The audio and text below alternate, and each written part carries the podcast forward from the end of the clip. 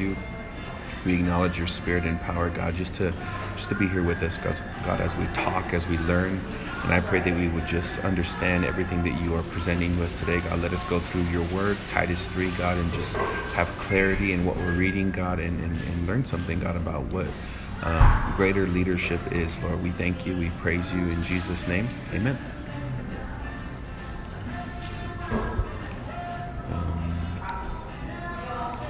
So, um, kind of starting off, um, the best way to really put this lesson in a nutshell is that um, here's the secret to great leadership in the Bible.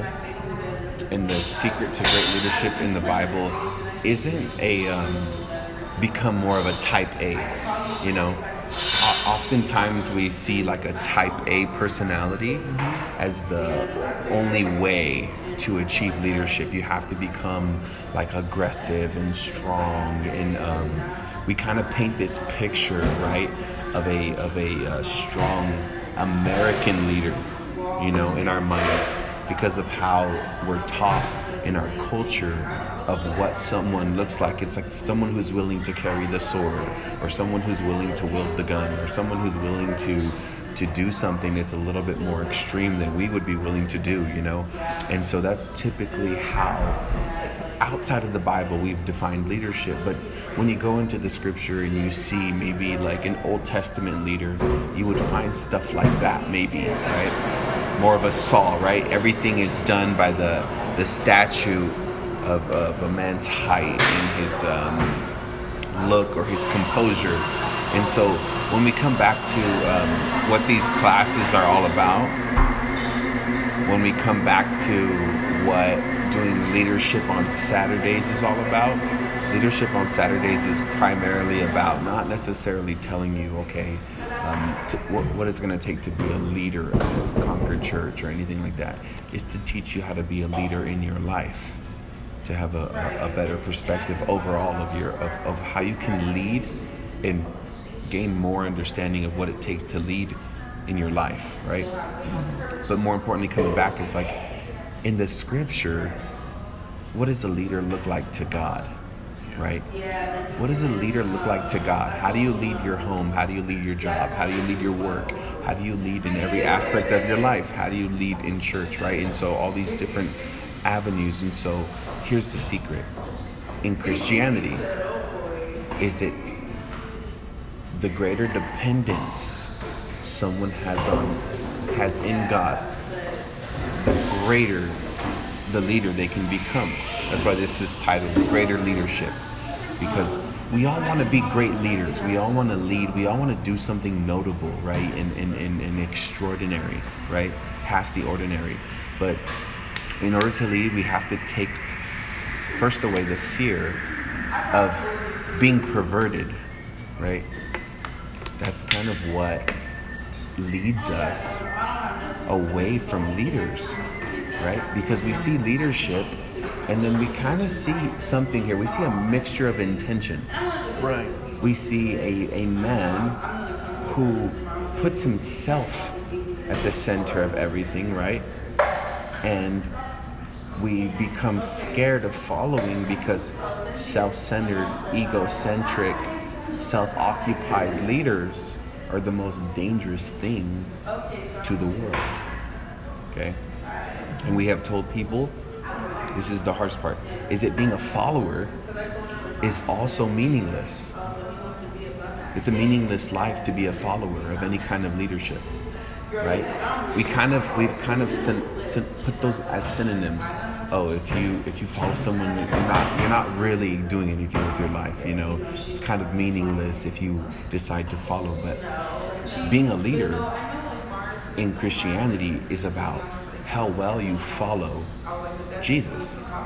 Right? How well you follow Jesus is how well you can lead others.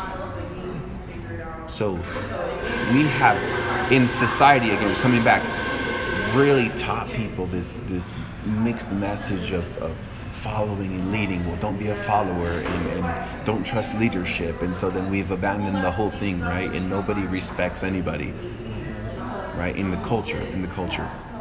So because what is what does following entail? It, it entails being vulnerable to someone else and their choices and maybe even their self-centeredness, right? And so leaders have often showed us that their leadership is more about their pride than us. It's more about their ego. It's more about when, and so in response to that, we've culturally beca- built this like scarcity mentality that we can't trust anyone, and then our only one true allegiance is to God, right? It sounds great, sounds right, but is it what the Bible has planned for His church? Is it what the Bible has planned for leaders, right? So we want to make sure that we don't just follow things because they sound good, even though like yeah, it sounds great. You know, my my only true allegiance is to God. Trust no man, right? Kind of mentality is that the Bible actually gives us a very clear picture of what a leader looks like, of someone who is worth following, what it looks like, what that person looks like, you know. And so we want to get to that place. We want to be that person, and we want to follow those people, right? And so um, here's the other side. So, leaders have also become the center of blame for what's wrong in almost every instance. This shows us that followers believe the leader would sacrifice himself for them, okay, but ended up not doing it.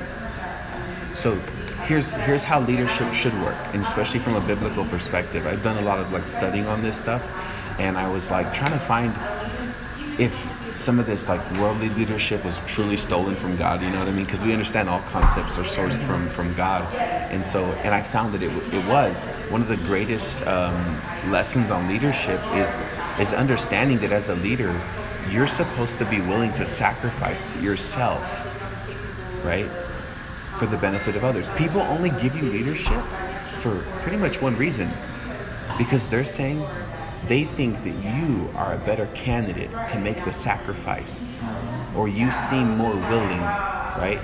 It's because they have an, a perception that you're more selfless, not more self centered. Mm-hmm. And so they put faith in you to do what they in themselves feel like, man, I'm not there yet.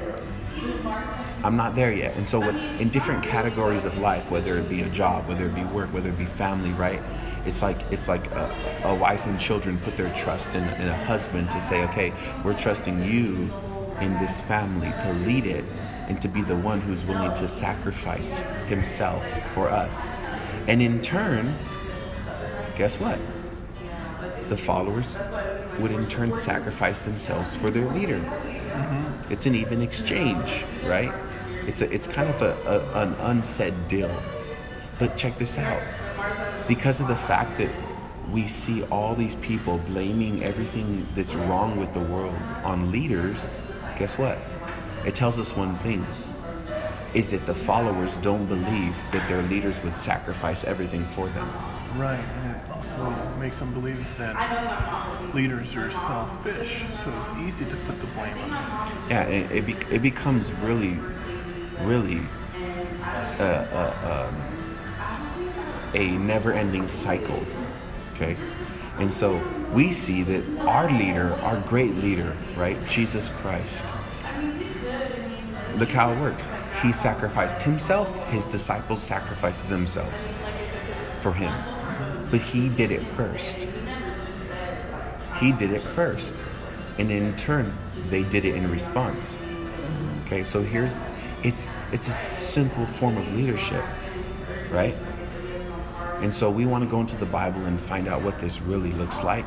This is just an intro to what we're going to talk about. So if you go to your first page, um, it's going to say the right intention for leadership. Okay, in Philippians 2 3, um, you're going to see here in Philippians 2 3, it says, Nothing, doing nothing in rivalry or vainglory, but in humility of mind um, of one another, counting more excellent than yourself. So it, it, it's it's twofold here. This verse is very focused here on two aspects of not doing anything in rivalry, like in, a, in an against mentality, or vainglory, or for yourself. So when we lead, here's the thing: leading looks from the outside very, very decorated and beautiful and something that is attractive to the eyes. Mm-hmm. So everybody wants to be the leader. Why? Because you, you get you might get the badge, you might get the the, the, the, the, the celebration, you might get the, the, the hand claps, the praise, right? And it all sounds good, but when you become a leader for that purpose, it has an end and a really swift end. When you when you become a leader for praise, right? This is why when people see that, nowadays it's become more common where they stop letting those people be the leaders. And they start selecting the ones who who are like, well, I didn't sign up for this kind of leaders. You know what I mean? Right? But because they demonstrated selfless acts early on, right? Selfless acts, acts that weren't about them early on, where it wasn't about the money, where it wasn't about uh, uh, uh, the title, or it wasn't about the position, or the fame, or the glory, or the shine. It wasn't about any of that. It was about getting something done and executing and doing it well and with all your heart because you cared about it, you know. And so, and so, these these are the kind of leaders, and the end result that obviously God is going to be looking for. But again, we. All of this sounds like great ideas, right? But let's authenticate everything that we do through the scripture. That's the most important thing. And so um, the Bible here, specifically in the Young's Literal Translation, it kind of puts it, it says, But in humility of mind, one another counting more excellent than yourself. So looking at each other as more excellent than myself, um, worldly leadership would tell you is that I'm the leader because I'm better, right? I'm the leader because I'm better than all these other people, right? You, you, you might work a job and you're better at your job, right? But in the economy of God, it works quite different. God flips the whole thing on its head and says, okay, if you are a a leader or if you are to be operating in my kingdom, you must think of others as better than yourself, right? It, it that would lead you to sacrifice. So here's some beautiful things. So leadership goes beyond titles, but instead is given. Um, and, in a sense, it's almost to like the weaker and the vulnerable. Uh, the weaker and the vulnerable of one area of life gives to those who perceive as a strong role and regard and respect, so that so that if difficult things go wrong, they go before us. So the the, the weaker, and not to say that anyone are weak, or the vulnerable of one arena of one arena of life give leadership to those that they perceive as stronger in that role okay or of higher regard and respect. They give them the higher regard and respect so that they can go before us okay? So leaders are supposed to go before us. We we say we're going to give you leadership. We're going to give you authority and we're going to give you the power because we believe that if you go before us, you can execute the job on our behalf. And we'll support you in doing that. Right? That's what that's what leadership is supposed to be. And so yes, many want to be leaders, many uh, uh, but don't want the responsibility that comes with it. They don't want the sacrifice that is expected from those that are following them. Because when we follow someone, we give leadership to someone because we expect for them to pave the way. Right? It's not like a free thing. We don't just give leadership for fun. Oh, hey, you want to be a leader? Right? No, because we expect them. This is why it's easy to get to. Um, the Bible says man looks on the outside, right? Mm-hmm. But God looks at the heart. So, yes, naturally, we're going to look at the outside and then we're going to prejudge from the outside. This is how they elected King Saul, right? This is how they elect. They looked at from the outside. He's tall. He's this. He's that. He fits all the standards in the in the in the the status quo of what a good leader looks like. Was he a good leader? No, it turned out not to be. Turned out to be very very uh, uh, what, what we call self-centered, right? Self-centered, yeah. Not unwilling to sacrifice himself or put himself in any position that was compromising for his people. He even said at one point to uh, Samuel, "Why don't you have your God? You know, why don't you go before your God and and uh, help me out here?" Yeah. And so he just kind of abandoned God. Yep. And um, I got tell your name to them. yeah. Titus 3, we're going to go through Titus 3, um, and this is really going to be the bread and butter of our lesson today. Um, Titus 3, starting at verse 1, we're going to break it down line by line. Um, Titus is a man, okay, who sits under the Apostle Paul. The Apostle Paul's leadership. The Apostle Paul in the Bible, he is a leader of leaders. He's writing from his leadership, from his apostleship, to another leader. Okay? Which is Titus, right? Titus is in charge where he's at. Paul's writing a letter to him, okay, giving him advice on how this works. And so we understand this is kind of cool, right? You can learn from a leader, one leader, right, on how he would speak to another leader, right? This is true context true scriptural context. So we know that we're talking about leadership, man, this is one of the books to read. Okay? And put it this way it's not for everyone. It, it can benefit everyone, okay, in our lives, and but it's not for everyone to have this full understanding. This understanding, um, the awareness, okay, of this stuff is for the leader so that they can, by grace, apply this understanding to the convert, to the person who is under their leadership. Okay, it's a it's a supply of information. It's a supply of knowledge and wisdom from God through Paul to Titus on how to lead. Amen. Amen. Okay, so we look at verse 1. It says, Remind them to be subject to rulers, to authorities, to be obedient, to be ready for every good deed, to malign no one, to be peaceable, gentle, showing every consideration for all men. Okay? This is what he's saying that we must become as leaders. Okay? As leaders, we need to be what? Subject to rulers. Okay? Subject to authorities. To be obedient. To be ready for every good deed. Okay? Here's the fear is that as we read this, it's a challenge because you're like, well, I mean, if I'm just obeying this, like straight out obeying this, isn't that kind of like can i get crossed up in legalism right? Because we talk about this a lot in, in our lessons is is is when commands are presented in the scripture like how do we interpret them so that we don't like put them on this pedestal and then when we fail them we get into condemnation right? Because that's a fear. That's a it's a genuine and, and righteous and godly fear is to to avoid divulging in condemnation so Paul gives us a full, full image of how to understand this, okay? So he sings that we must become, but us becoming has a strong basis, okay? There's a basis behind becoming these things. There's a basis behind actually acting out, being obedient, being subject to rulers, being gentle, being peaceable. Okay, there's a source of strength, is what I'm saying. There's a strong basis for us being able to obtain that. Does that make sense? Mm-hmm. Okay, now, what is the basis of becoming a good leader from the Bible? Here, the scripture draws a picture of what we must be as leaders according to Paul.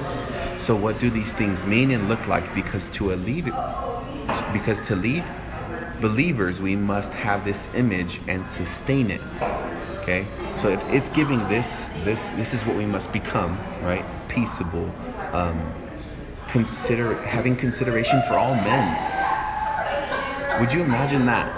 Having consideration for all men, but we're willing to compromise in that mm-hmm. based off preference and saying, okay, well, a person, they don't deserve it because I saw them act this way, and so since I saw them act this way, they don't deserve any kind of consideration from me, right?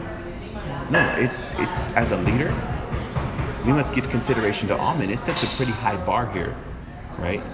Just in that alone. We don't have to agree with their ethics. No. But but they are still humans. Yes. They are still an image of God. Yep. And since they're the image of God, okay, we must do our very best to try to get to this place, right? But but again, we understand it having good character is never about doing my best to attain good character. Okay? You don't you don't say, "Oh, I'm going to just make a pear. I'm going to grow a pear." Right? You have no power to grow a pear outside of planting a seed. The pear grows on its own. So you have to have the right basis to get the pear. Right? Which is the right belief. There- has to be right beliefs. Okay, so there's a strong basis that we have on how to attain this high quality character that God sets the standard of what a leader looks like, right? Now, um, here's here's the the last part of what's on there. Um, sorry, sorry. Um, sorry. Yeah. So, what does this look like? How can we sustain it? We understand that can only be done by God's supply. Okay, so when I, when we talk about God's supply, um, here's here's the, the greatest idea, the greatest picture of it is that, and I always challenge people, even on here, if you can find a scripture that tells me um, qu- quoted on here, say it in the comment. Um, I would love to see it. Um, that says to be Christ-like. Find me a scripture that says that.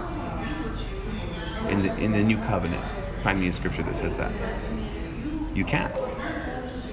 Paul says, "Follow me as I follow Christ." Totally different concept. So we'll take that one right off the top, right? Totally different context and, and concept. Now here, um, Jesus says, "Follow me." Okay, in the context, speaking literally to his disciples who literally had to leave their boats and follow him. Right? Okay, different context. Let's not make a, a, a supposition that it's to be Christ-like, to be copycats of Christ and His nature. Okay, the Scripture doesn't say that. The Scripture actually has a higher form or achievement of becoming if you would want to put it in those terms, like him or a reflection of him, right? It's that I no longer live, but Christ lives in me. So I'm not trying to become like Christ. I'm trying to let Christ live himself out through me. Okay? I'm trying to let Jesus be himself in me and through me.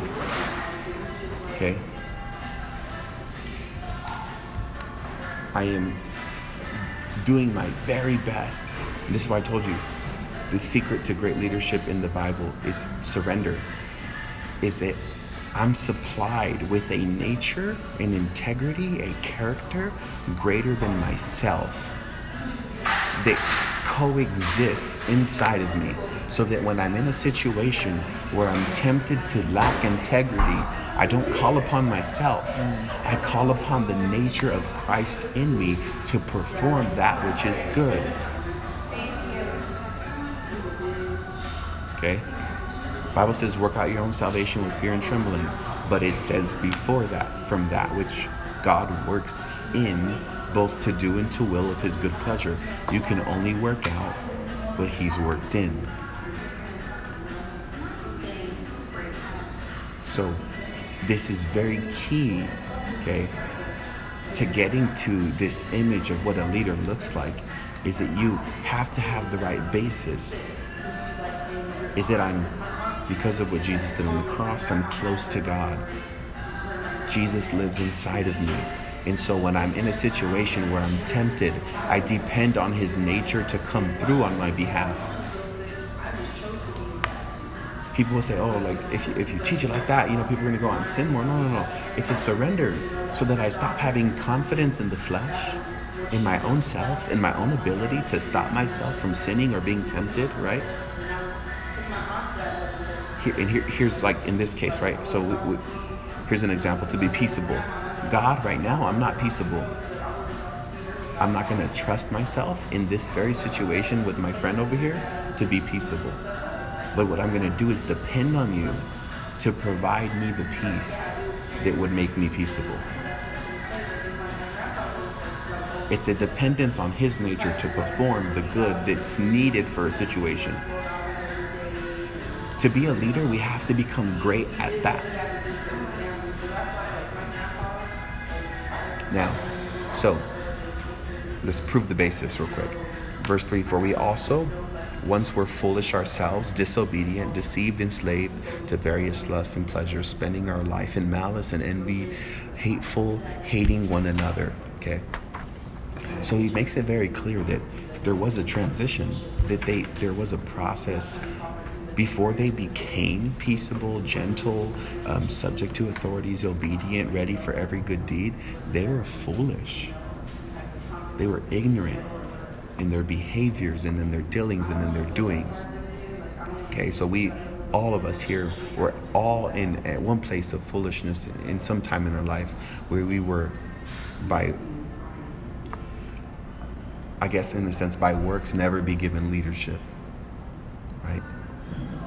We were all at a place where we on from the outside, based on our behaviors, in the kingdom of God would would merit no leadership. Right? But we're not supposed to merit leadership. But what it's God's acknowledging here is to man, how things look to man, to each other, right? we wouldn't give leadership to someone who look, who looks like they're going to commit fraud. We just wouldn't do that. That's just perception, right? Will they commit fraud? We don't know, but we're suspicious of it, right?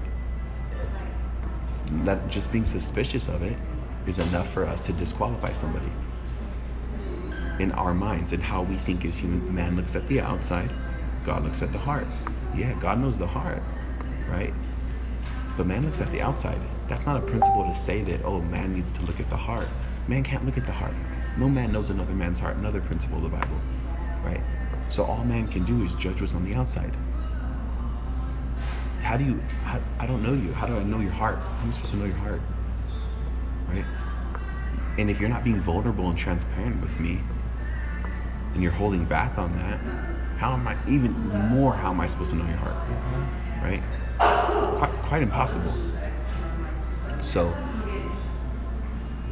and even like people with great personality have fooled us into showing a, a heart and then deceive us. So we're not really trusting of that in the first place, right? So all we can do is perceive what's on the outside.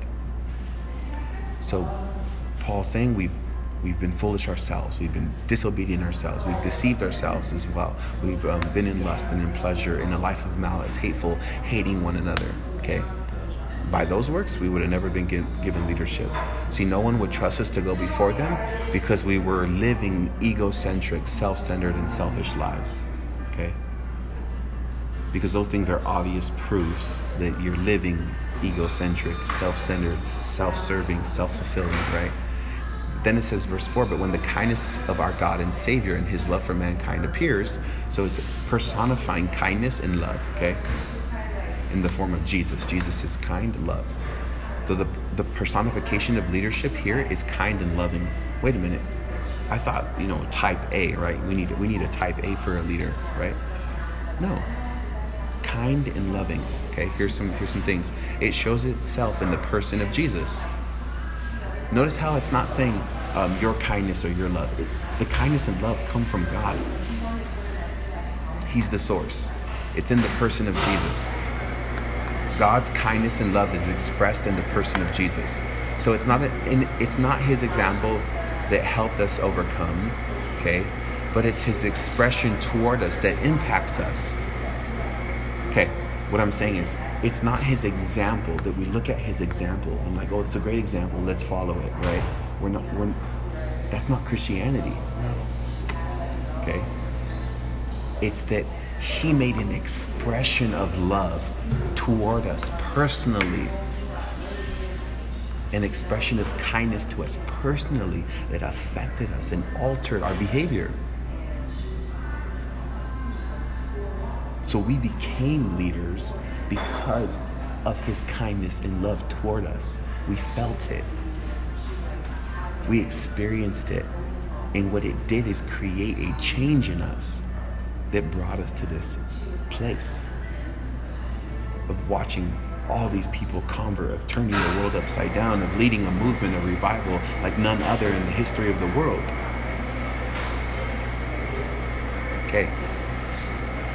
So, if you break it down further, you see it is for what it is. We aren't given an outward example as much as we are given a source of quality leadership. So, again, here comes the dependence part. Is I'm depending on Jesus, the greatest leader to ever live, who lives in me to perform the good through me. Okay?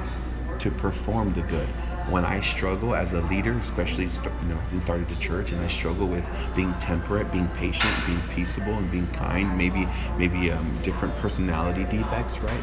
I have to come back to the drawing board and say, God, I need your kindness. I need your love. I don't need a, a better version of my love. None of you in this room or here, no one in this place needs my love. They don't need my love. They don't need my uh, personally developed love, right?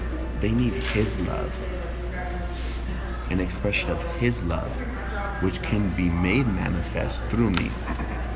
But they don't need my love. They don't need my kindness, right? They need an expression of His kindness and His love. So as long as men see you, they'll have a hard time following you. Okay?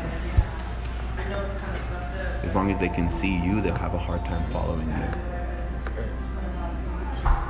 But as they begin to see Christ in you, right, it becomes easier because they see that same willingness that Christ had to offer his life through you. And they'll attribute it to you. Why? Why? Because man looks at the outside.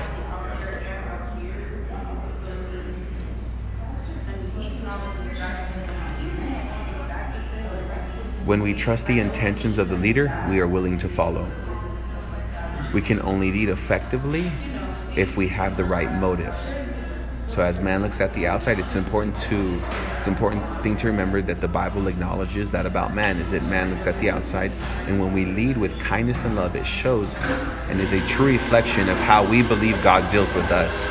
So if you're a leader, already a leader, to people in your life, here's something interesting is how you lead is based off how you feel you're being led or how you've been led. And i say that somewhere else in here but it's important to understand is that our perception of god is how we'll lead. If we think god is angry we'll lead with anger. If we think god is loving and kind we'll lead with lovingness and kindness. So when we see ourselves leading with aggression and control and right, then here's here's the thing. We have to go and reanalyze how we think God sees us and deals with us. Right? Because no matter how you cut the cake in Christianity, he is no matter who's the person leading, he's supposed to be the same leader through and through. It's supposed to be Christ on this side or on that side. Right? If it's John, it's still supposed to be Christ leading. If it's if it's Joseph, it's still supposed to be Christ leading. If it's Angel, it's still supposed to be Christ. It's the same person leading, even though it's different people. Right? It's the same. So, it's supposed to be the same source of leadership. Is what I'm saying. Okay. So, verse five. He saved us not on the basis of deeds which we have done in righteousness but according to his mercy by the washing of regeneration and renewing by the Holy Spirit. Here's the, here's the cool part, okay, about this verse. Is it when it talks about becoming or having good behavior, it doesn't forget the basis that of having your salvation right. So notice that we that we are saved not by deeds but by mercy. Okay, another version says mercy. And this version says mercy too, according to his mercy. We do not lead by deeds either, but mercy. So notice here, we're not saved by deeds. Okay? So we're not like converted by deeds, by our good deeds of righteousness, right? but by mercy. He chose us, He saved us by His mercy. We do not lead by deeds either. And what I mean is, is so our job isn't to moderate the deeds of people as leaders, okay? But pass on the mercy of God that does what? Regenerates and renews. Because look, we're, we're saved by His mercy here, right? And then it's by the washing of regeneration and renewing by the Holy Spirit. Regeneration means the restoring that comes through the experience of God's mercy, and renewing is a renovation that also comes through the experience of God's mercy. So we are renewed, we are renovated by God through His mercy, and we are restored by God. It's, it's cool that it says restore first, okay, then renovate. Okay, restore and renovate. Those are the two like English ways to understand it, and those are accomplished through His mercy. And through His mercy doesn't mean like necessarily just by His mercy because He's merciful, right? It's experience of His mercy. It's a withholding of judgment, knowing that God has been merciful to me, even though I deserve this, that, and the other, because we all have something we deserve, right? We all sinned, we've all failed, we've all come short. So we're all deserving of some kind of judgment toward God. And when we realize that He hasn't judged us because He's executed that judgment in the body of Jesus, we realize that He's been merciful to us. That is what renews. That is what renovates. That is what regenerates the person. So we're not here to, like I said, lead by deeds either but we are to be an example of passing on of God's mercy from from Him toward us, right, and from us toward others. What does that mean? So when we lead people, we're merciful, but not with our mercy, with His mercy, the same mercy He has granted to us, right? It's a passing on. So in the kingdom, it's more important to be merciful than to be a type A. But being merciful is wonderful because it's understood that you're leading people to a place you have been and it shows them that you have gone before them. Is that I've messed up and God has made something out of my life. Right? I've messed up, I've done wrong, but I'm here. Right? I'm, I'm, I'm the one leading you, but, but I've messed up as well, just like you. Just like you. I've done wrong just like you. Probably worse but I'm here by God's mercy. You can be here by God's mercy just the same. Right?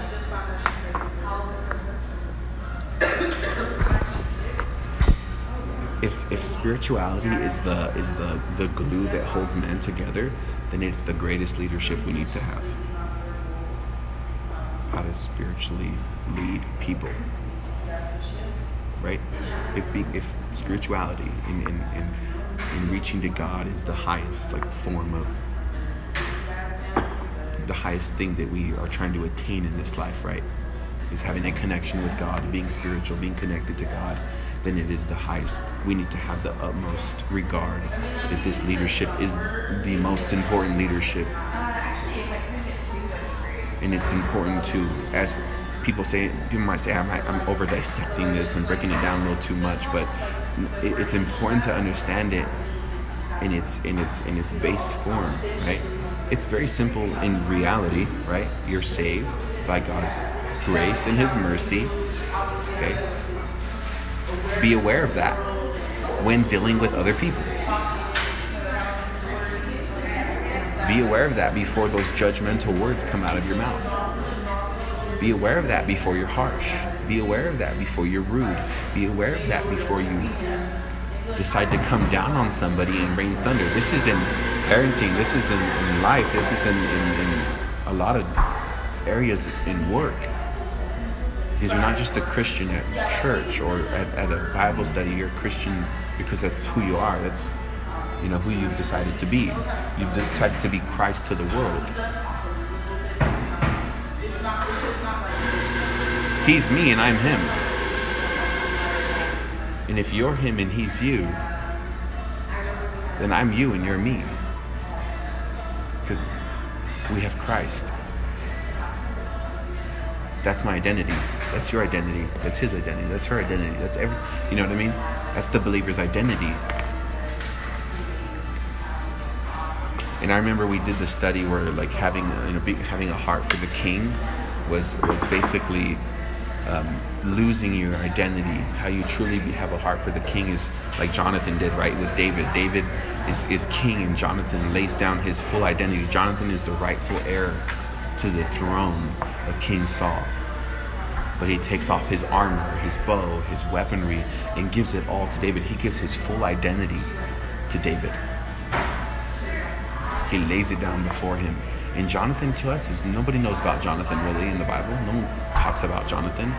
But Jonathan in essence is a is one of the most notable, noble, honorable, humble, right? But you don't know about him. Why? Because the goal wasn't to make Jonathan's names famous, but David's name's David's name famous, right? And David is a type of Christ. The goal isn't to make our name famous and for us to be great leaders to the world. It's to make his name famous. We are supposed to be Jonathan's to, to Jesus.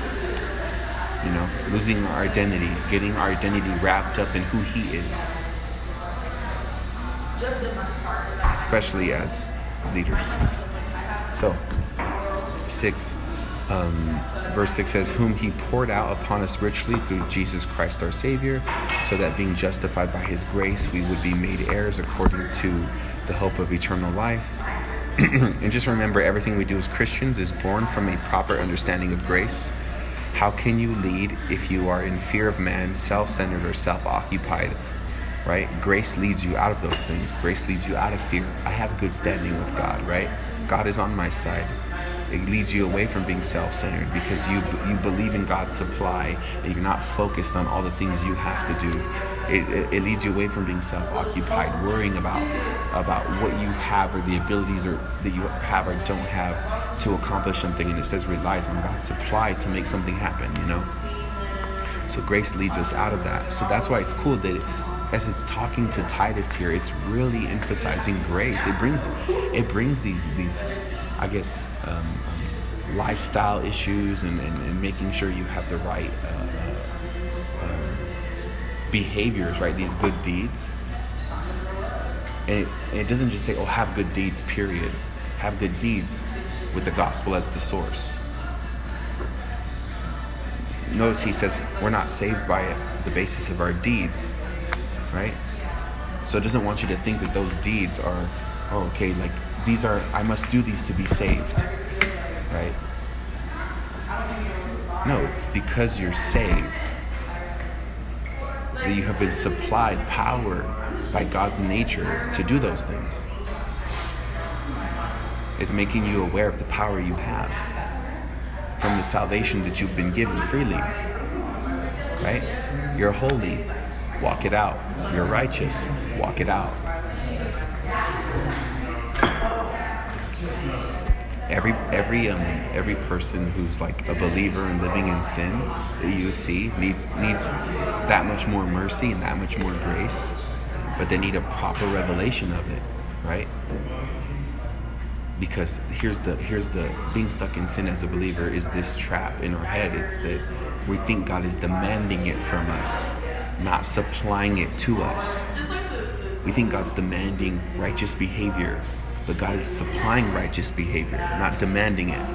Okay, there's a there's a there's a we have to win that battle of faith, right?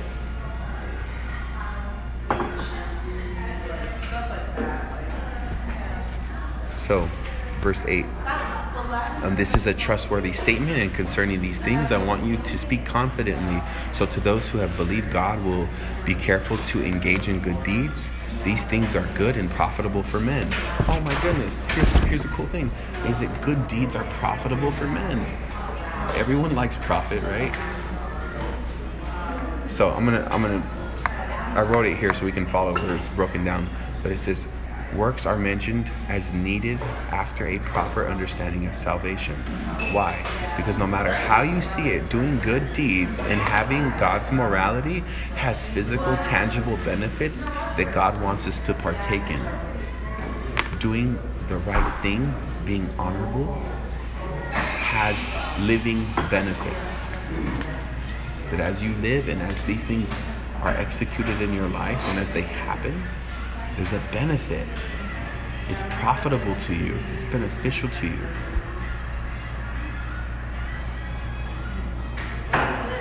And here's the here's the kicker. I like how he kind of throws this in there. Um, this is for the legalistic people who want to like be legal, legalistic about leadership, and he says, but avoid foolish controversies and genealogies and strife and disputes about what the law. It doesn't say about anything else. It says about the law, the law of Moses. For they are unprofitable and worthless. Whoa. He says avoid Foolish here can be translated stupid as well. But avoid foolish controversies, genealogies, and strife and disputes about what? The law. For they are unprofitable and worthless. Reject a fictitious man after a first and second warning. Okay, knowing that such a man is perverted and is sinning, being self condemned. So he says, a man who wants to argue with you using legalistic ways and views and the law, okay? Don't give him attention for more than one or two conversations, okay? Secondly, know this that this man is perverted, okay? He's also sinning, okay? And he's also self condemned. He's not God condemned, he's self condemned. Why? Because he's trying to approach God on the basis of the law. This guy is trying to approach God on the basis of the law. So it says avoid avoid those disputes. So and I just put a side note here, avoid disputes that involve the law and reject that person because it perverts God's grace as being able to be earned, which will make people fall from grace. The Bible says those who seek to be justified by the works of the law fall from grace, right? In Galatians. And so notice how this man is self condemned and not God condemned, but has approached God on the basis of being good according to the law. Think of the rich young ruler, right? he approached God on the basis of the law. What must I do? Jesus says, Well, do the law. And he says, Okay, well, give everything you have, sell it to the poor, right? Stop making money your God. Make me your God. Couldn't do it. Walked away what? Self condemned.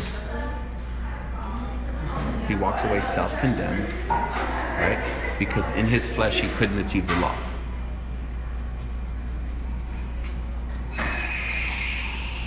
Boom um, verse 12 When I send Artemas and um, Tychicus to you, make every effort to come to me in Nicopolis, for I have decided to spend the winter there. Diligently help Zenas the lawyer and Apollos on their way so that nothing is lacking for them. Okay, here's the cool part is that Paul, a leader of leaders, would have it that if we have chosen anyone to go before us as a leader, okay, that we would ensure that they do not lack. I'm not just talking about financially, but let's widen what lack looks like, right? So give, giving them counsel for their journey and then whatever else we can imagine in our minds, right? As far as like being there to support our leaders, right? Mentally, emotionally, their integrity, supporting their their um, we've decided to put them before us. Since we've done that, our job is to make sure they stay there, right? Just to hold them up they can do the job that we've put them before us to do. You often find in the military is a great example, great examples of leadership in military because you often find the commanders to be more zealous than the lower ranked guys. You know, and they're most often, you know, willing to sacrifice themselves for their team. You have plenty of stories in history of that. Plenty, right? It's not the case every time, but you have a lot of people that would rather sacrifice all the, the lower ranks to make, ensure their survival, right? That's worldly leadership. That's worldly leadership. So you have to be careful for that. So then here it says, verse 14, um, our people must also learn to engage in good deeds to meet pressing needs so that they will not be unfruitful. So Paul would have it that our knee jerk reaction is to provide for needs. Okay? It demonstrates that this is who we are and not just what we do. Okay, when someone, if someone offers, um, if you ask for help, okay, and someone hesitates, right, and isn't sure that they want to help you, it makes you think something. It's not a knee jerk reaction, right? It's not a like, right? But when someone, when someone, and sometimes we'll even get like a little bit prideful back, right? And kind of like, never mind, right? If it takes that long to think about whether or not you're going to help me, then never mind. But then we get this where he says here, it says that we would meet pressing needs. It's like you kind of think that it would be who we are. Because when someone does it without a question, like boom, right? How do you feel? It's an experience. It really is an experience. It's like, that's so natural. It's so natural for them to give, to, to, to support, to help, to, to encourage, right? It must be who they are. Right? And then you'll get quotes like this, well, that's how my mom raised me, right? Because it's who they are, right? Or, you know, I got these values here, got them there. So we want giving and providing for needs to not just be, especially as leaders, okay, to not just be what we do. Oh, we do nice things for people. No, it's who we are, right? You, you put the little thing on the knee with the hammer and it just kick, kicks your leg forward. So then it says, All who are with me greet you, greet those who love us in the faith. Grace be with you all. And then you, you have Paul's famous um, intro and ending where he's um, saying, Grace be with you all, right? Grace is God's unmerited favor. He's saying, May it be with you all. Put it in words like to understand, like towards Titus. So imagine him talking to Titus. May you, Titus, a leader, have God's unearned favor be present with you in all your dealings. Like imagine having this like sincere desire, okay, that God's favor be with each other. Imagine really feeling that way. You know what, David? I like, in my heart of hearts, sincerely want God's favor to be with you in everything you do. His unearned favor. That means, in spite of yourself, in spite of yourself, may God be on your side. Right? In all your dealings, may He truly be on your side. He is, right? And if you receive that, He is, as you, as you have believed. But that's what He's spreading. And I believe He said that sincerely. It's not just something passive, oh, like, you know what I mean? Like, oh, like, grace be with you, bye, you know? So, no, may, may God's grace truly be with you in all your dealings. In everything you do, may His grace supply you. May His supply be always with you.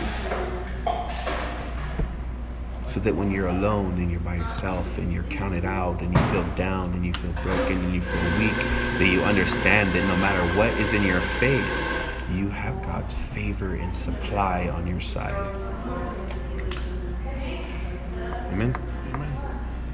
Um,